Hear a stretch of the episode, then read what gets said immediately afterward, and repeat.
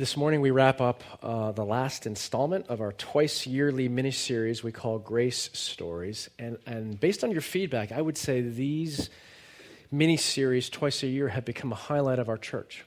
And I think one of the reasons um, we have appreciated these testimonies is that if the church at large is often accused by the world of hypocrisy, of being fake and superficial, these stories help us to tear down that impression, to avoid that kind of facade. They're as real as you get. Stories told by members of GRC just like you and just like me. And these stories help push back against the stigma of asking for help, asking for help, uh, against the stigma of admitting that I am weak, that I can't go on, that I um, need assistance uh, that I'm struggling with my faith. These stories remind us at the same time that in the midst of pain and turmoil and suffering and grief, that our hope remains grounded in the promises of God that are made sure and certain through the life, death, and resurrection of Jesus Christ. Today, Hannah Lee is ready to share her story again, because she shared it in the first uh, service, of course. And it's a story that describes an all too familiar tug of war between the person who wants to exert control and God Himself, who alone is sovereign. Hannah will tell us how losing that battle is the most freeing thing that could ever happen to you. Thanks, Hannah. My husband Eddie and I have been married for 11, almost 11 years. When we got married, I wasn't ready to start a family. I had a timeline in my head of how things should progress in my life and starting a family wasn't on the list yet. I was in control of my life. Even before we got married, I had a checklist get married before 28, advance in my career, and go to business school. It wasn't until after I finished business school that I decided I was ready to start a family. We got pregnant fairly quickly, and we're so excited for the baby. I made sure to take all precautions, like avoiding certain foods and being careful not to physically exert myself. I subscribed to all the email updates on how big my baby was. You know, the one the emails that tell you your baby is the size of a blueberry and when the heartbeat starts to beat. The heartbeat. We went to our first doctor's appointment when I was 8 or 9 weeks pregnant and we're excited to see the baby on the ultrasound. We were in the room chit-chatting with the doctor and the doctor fell silent. She kept scanning my belly. There was no heartbeat. The baby had stopped growing at the end of six weeks. What was supposed to be a happy moment in our lives became the complete opposite. It took us over a year and a half to get pregnant again. This delay in getting pregnant was interfering with my timeline for my life. What I wanted to control, I couldn't. I researched and tried many things to get pregnant. I knew my body's physical signs of when I should be ovulating, and I took Eastern herbs and did acupuncture to help me get pregnant. And when I did get pregnant, I was even more cautious about everything. I didn't let myself get excited about the pre- pregnancy until I saw the heartbeat. Even after that, I would worry about the baby until I saw him on the next ultrasound or when I heard his heartbeat again. And then he came out nine months later, my healthy baby boy, Austin. A year later, I was ready for another baby. I got pregnant, and once again, I was excited but cautious about my pregnancy. I went to the doctor and knew what to look for this time. I looked for the bean shaped sac with the heartbeat. As the doctor scanned my belly, I saw the bean shaped sac, but before she could say anything, I knew what was happening. I nervously asked, You don't see a heartbeat, do you? The doctor shook her head. I got pregnant a few months later, but I suffered yet another miscarriage. I had opted not to have a D&C with all of my miscarriages, but this one was the worst. I had to wait almost five weeks for the baby to pass, and I lost so much blood that I fainted four times and was in bed for a week after the baby came out. With each of my miscarriages, I didn't question why it happened, but I still wondered why my body could not sustain a pregnancy. And I still wanted to control something I could not control. What got me through the first loss was a small group of, group of close friends. Each of us suffered a miscarriage in the same year. I read a statistic that 20 to 25% of pregnancies end in miscarriage. Among the four of us, 100% of our first pregnancies ended in miscarriages. Despite the losses, I was blessed to have these friends to support me during this time. We could talk, pray, and empathize with each other after each of our losses. After my second loss, I attended the women's retreat for the first time. I didn't know many people at church, and I remember feeling uncomfortable. We had broken up into small groups and were sharing prayer requests. I opened up about my recent miscarriage, and I remember trying to be strong, but started tearing up when I talked about it. One woman said, It's okay to mourn the loss of your baby. That really hit me because I didn't let myself mourn. I hurried to move past the loss, but it is okay to be sad about it.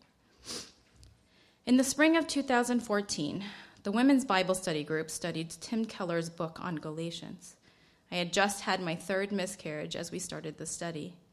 This study really changed the way I viewed God's grace. I had grown up in a Christian family and attended church every Sunday. Ephesians 2 8 says, For by grace you have been saved through faith, and this is not your own doing, it is the gift of God.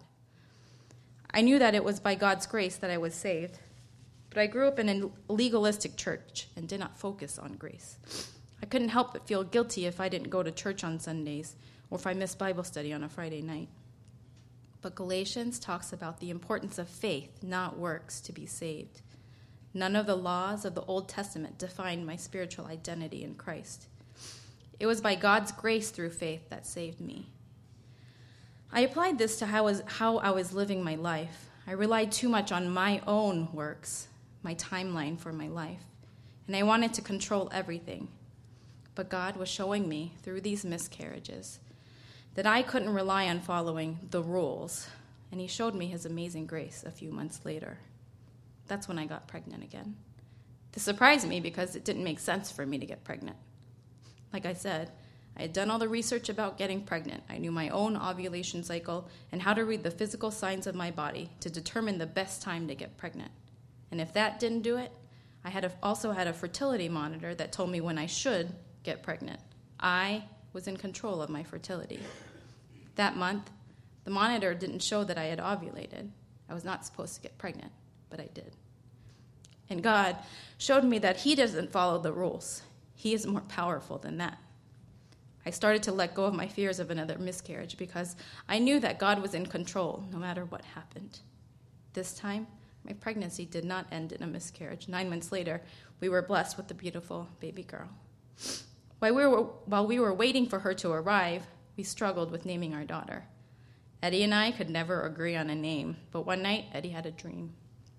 He rarely has dreams, and when he does, he never remembers what the dream is about. He dreamt of the name Evelyn. In his dream, he heard her name three times. He told me about his dream the next day, and of course, the first thing I did was Google Evelyn. The meaning that came up was wished for child. We hadn't even considered that name, but God revealed in a, dream the name for our daughter. So now we have Evelyn Grace, our wished for child, given to us by God's grace.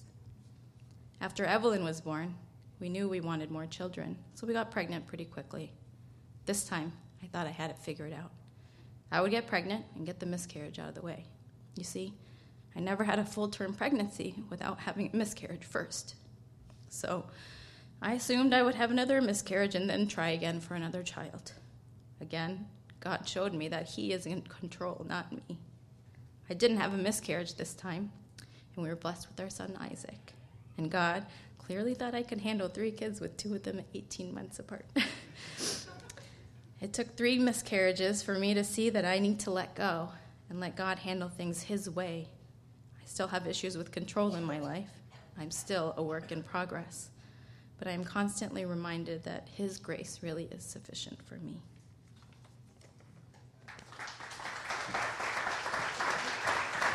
Great job. Father, thank you for giving Hannah the strength to share this this morning and share it twice. Lord, and thank you for all the work that you have done in her heart to draw close to her, to offer her comfort and compassion, but also, Lord, to draw her to yourself in childlike trust, daughter and daddy, in closer and closer intimacy, Lord. That certainly is your longing for her and for the rest of us. And in the midst of pain, Lord, you brought that redeeming aspect. We thank you. We thank you that the testimony is already having an impact, and we pray that it would only multiply as your Spirit uses this to heal other wounds. We pray for that in Jesus' name. Amen.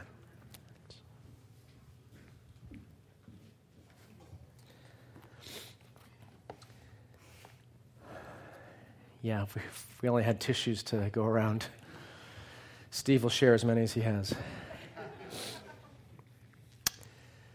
Four years ago, we started these grace stories. And actually, the, the honest description is God started these grace stories because for years beforehand, I had wanted to incorporate more and more testimonial into our worship services. I just couldn't figure out how to kickstart it. We had one a year on Easter Sunday, and it was hard work just figuring out who could provide that once a year Easter Sunday testimony. But God, in His perfect timing, brought it about, sowing seeds that were unnoticed at the time. Like when I randomly asked a deacon named Werner if he'd be interested in going to a conference for this ministry called Celebrate Recovery. I'd got an email in my inbox, never heard of it, asked him if he'd be willing to go explore it. And that opened up a, a whole good can of worms, a movement, if you will, to impact the culture here at Grace Redeemer Church. And God was sowing more seeds like leading us to hire an executive director named Ken, who happened to have a professional counseling background, to take that ministry to the next level here at GRC. And God was using me at the same time in uh, two shepherding, counseling situations in particular that led to two out of our first three grace stories. He did this. And since then, twice a year, God has raised up three courageous people to share their stories, to stand up here in front of hundreds of you and talk about their pain and brokenness, but their steadfast faith in the midst of it. We keep pressing hard. We keep digging. We keep asking. We keep cultivating this idea. I tell everyone I can, you have a grace story. And no, it's never wrapped up and tidy and they lived happily ever after. You have a grace story and it's in process, it's in the middle. It might only be one chapter long, it might be messy. It might not be edited and proofread, but you have a story. And um, if anyone approached us with this perfect little tidy story, um, my reaction would be no thank you. Because the message it would send to everybody else is, I can't relate to that. My life will never be like that. I can't even imagine being so cleaned up and ordered and everything working out in my life. We, we don't put forth, I've never heard that. We don't put forth stories like that. We put them forth in their raw, authentic honesty because that is life as fallen creatures in a fallen world. We push hard for grace stories because these testimonies powerfully reflect something that is at the core of who we are as Grace Redeemer Church. We proclaim the gospel of Jesus Christ in everything that we do and say. We affirm that I am weak, but Jesus is strong. I can do nothing to accomplish my own salvation, but Jesus has done everything. In my sin, I am nothing. I do not have an identity worth boasting in, but in Christ, He has declared me to be somebody significant. He gives me that identity. We say all that, we believe all that, and we back up those words and thoughts with our actions when we share our stories with one another. Open and honest stories about faith in the midst of trial. When I was trying to find three stories for this month and praying hard that God would provide them to us, God would open up hearts, God would give courage, a few people, a few people said no, which I expect. Um, a couple of them may say yes the next time. It's all in God's timing. I don't push. I ask, I invite, sometimes I do encourage. But this time there was a little wrinkle. Um, over these four years, Hannah's is grace story number 25. Praise God. It just so happened that number 24, Kristen's story, was also uh, a story for the first time sharing about the heart wrenching and all too common experience of losing an unborn baby to miscarriage. And I was tempted when I read Kristen's draft, because I already knew what Hannah had on her heart to share from months ago. I was tempted to approach these women and say, well, maybe one of you could save your story for the next time. Um, we would love to do this again in September because the stories have similar themes. But then God quickly prompted my heart to realize no, just as the grace stories from the very beginning were a God thing, God, in His wisdom, I can't explain this, saw fit to enable Kristen and Hannah, 24 and number 25, the first stories of all of these stories over four years, to share similar stories of pain. And one guess that I could make is that some of you have silently suffered, and you need to hear back to back painful stories, or you weren't here last week, to prompt you to seek help through the support of other women, or through counseling, or through simply knowing that you are not alone. This is God's doing. We're just following along. Excuse me. Our text this morning is a single verse from the last night of Jesus' life. He's in the Garden of Gethsemane with a few of his disciples praying desperately on his hands and knees. Matthew chapter 26, verse 39. Listen carefully. These are God's words. Going a little farther, he fell with his face to the ground and prayed, My Father, if it is possible, may this cup be taken from me, yet not as I will, but as you will. This is God's word. There is so much that boggles the mind about that single verse representing that single scene from the end of Jesus' life, but we're just going to look at a few details this morning. First, Jesus prays that the cup would be taken away from him. What does that mean? Well, the cup was a consistent metaphor in the Old Testament that represented God's wrath, his just response of judgment upon sin. Just as a judge in a courtroom has to punish sin, otherwise, he's not just, God, as the ultimate judge, responds to sin with righteous wrath. So, for example, in Isaiah chapter 51, Verse 17. This is what we read Awake, awake, rise up, Jerusalem, you who have drunk from the hand of the Lord the cup of his wrath, you who have drained to its dregs the goblet that makes people stagger, because God had brought judgment upon his own people because of their turning away to false gods, idols. But then a few verses later, we see a picture of God's mercy his relenting from his judgment. See, I have taken out of your hand the cup that made you stagger. From that cup, the goblet of my wrath, you will never drink again. And that comes to fulfillment at the end of the Bible, at the end of history. Revelation 14 describes one scene describing that false worshippers, verse 10, will drink the wine of God's fury, which has been poured full strength into the cup of his wrath. What does this have to do with Jesus? Everything. It has everything to do with Jesus, especially on this last night of his life, anticipating what would happen on Good Friday the next day on the cross of Calvary on the night he was betrayed, on the night before he was killed, he's in the Garden of Gethsemane in agony, in prayer, on his hands and knees, not just thinking about the intense physical suffering that he was about to endure. Um, this most barbaric, most torturous execution method called Roman crucifixion, He wasn't just thinking about the physical suffering.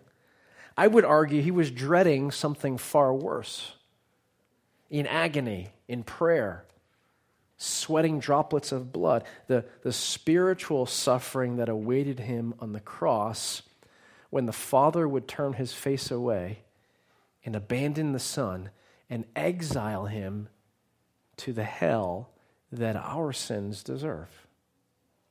That's far worse than nails through your flesh.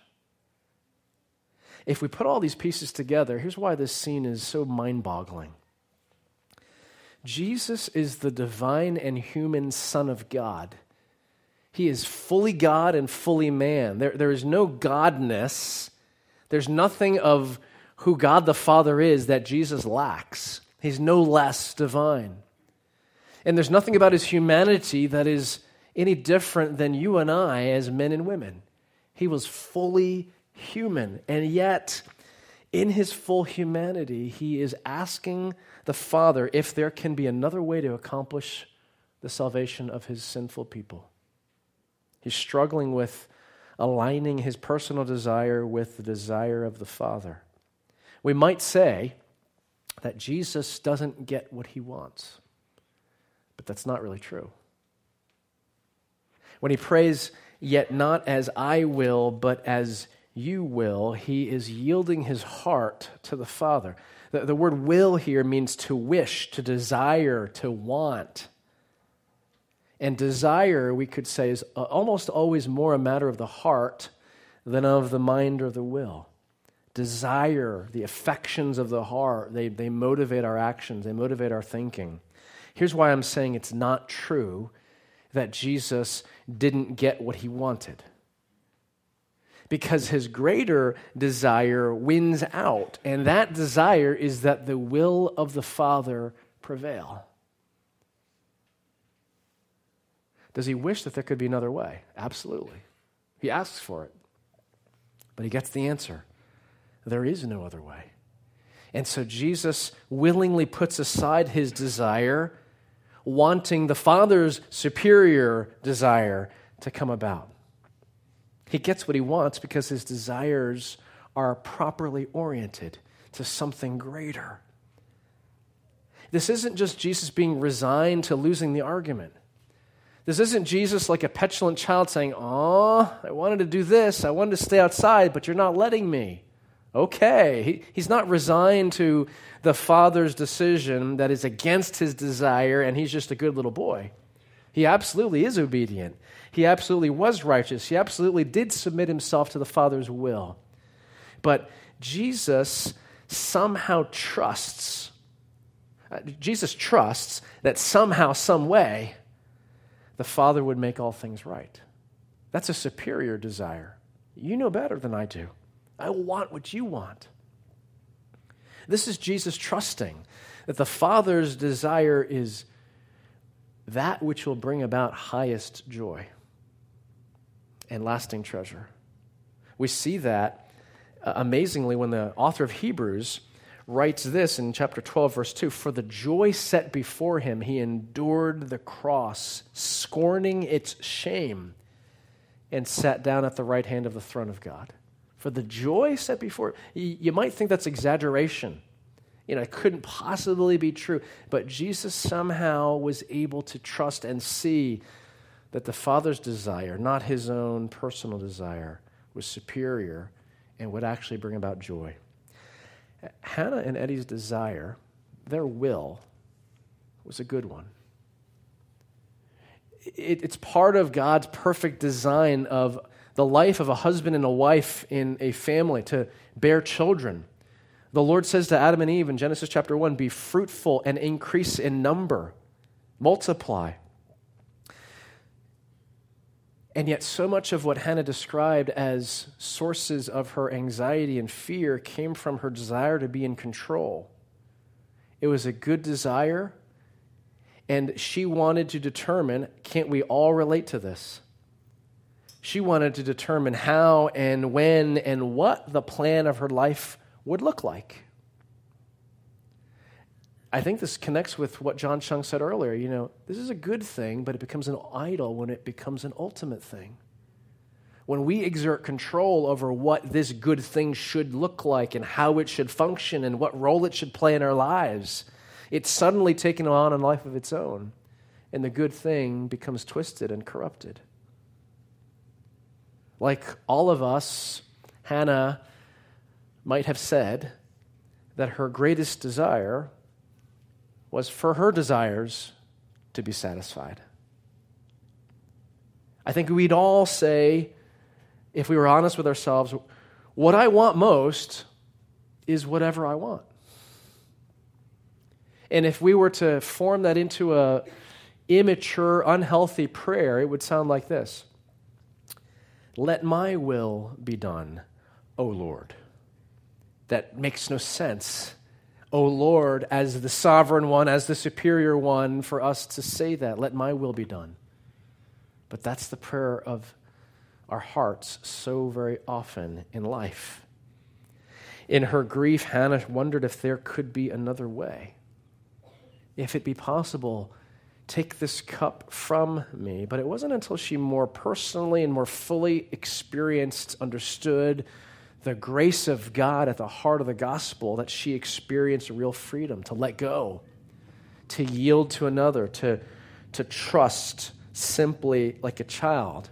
In other words, to, to be able to pray, yet not as I will, but as you will.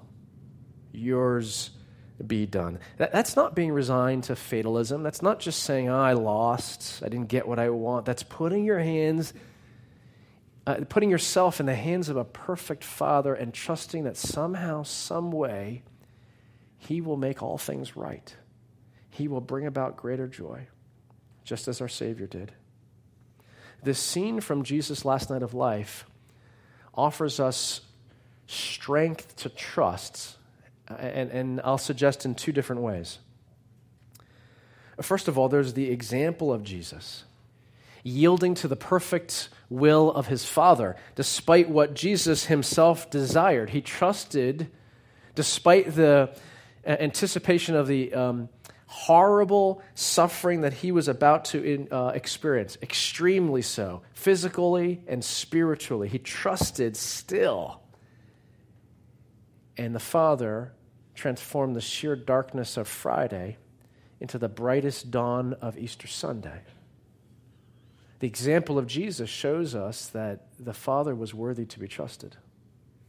And the work of Jesus reinforces that. that. What was the ultimate result of his yielding to the Father's will? It was the accomplishment of salvation. He secured ultimate joy. He made it possible for sinners like us to be restored into perfect relationship with the holy and just God. He, he did it. He rescued his people from certain death. And that assures us more than anything that the Father's heart is to be trusted.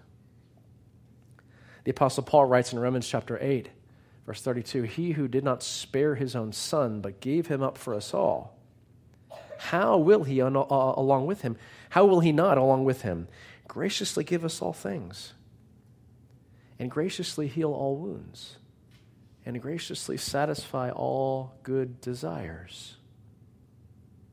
See, gospel grace brings freedom. That's at the heart of Hannah's story. Giving up control. How did that happen? Somebody didn't come along and say, Stop it, Hannah. Give it up. She went into the gospel in the book of Galatians. She saw the freedom that comes from trusting in God, not only for her circumstances, but for something more profound and fundamental trusting in God to take care of it all, starting with rescue from sin and death, from eternal condemnation. And it makes perfect sense because if God took care of the most impossible problem, how will I ever escape this sentence that I deserve for my own sin? If God took care of the impossible, can't He and won't He take care of the lesser things? If God has rescued you from sin and death through no doing of your own, can he not be, at the cost of his son, he who did not spare his own son, can he not be trusted to work out the lesser things of your life that you can't solve and explain and escape. Last thought. As we all know now, Eddie doesn't dream that much. But when he does, he forgets it. um, Eddie's mama did not name him Joseph, interpreter of dreams. But God gave him one dream and revealed to him the name Evelyn, wished for child. Here's the raw aspect of our grace stories, people. You don't always get what you wish for. Eddie and Hannah wished for three other children that are not with them this morning. It was a good wish. But those children were lost, and we can't explain that. There's mystery in following after Jesus. There are unknowns.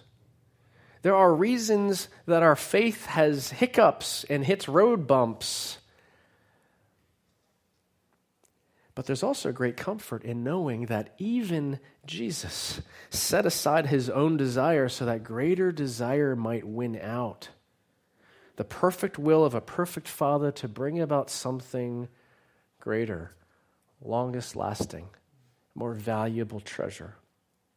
And that's not a gift. That is not a, a, the blessing of particular circumstances working out in your life. That is the Lord God Himself to be enjoyed in perfect, intimate, absolute, trusting relationship. Do you want to go to heaven because you imagine all the things you'll get to enjoy, all the freedom that you'll experience, all the rest. That's not what makes heaven glorious.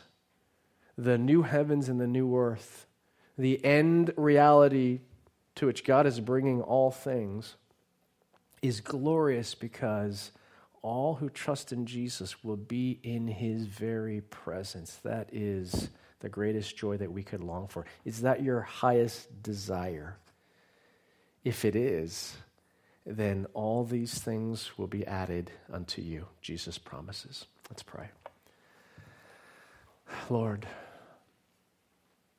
thank you for this story this morning, not only of Hannah and Eddie and trials they have endured, but also the way you have brought healing and freedom Lord, ultimately because of the story with a capital S, the story of Jesus, the climactic chapter in all of history, when Jesus prayed, Yet not as I will, but as you will. May that become our prayer, Lord. May we trust as Jesus did. May we abandon ourselves to your will and know that somehow, some way, you will make all things right. We pray this in Jesus' name. Amen.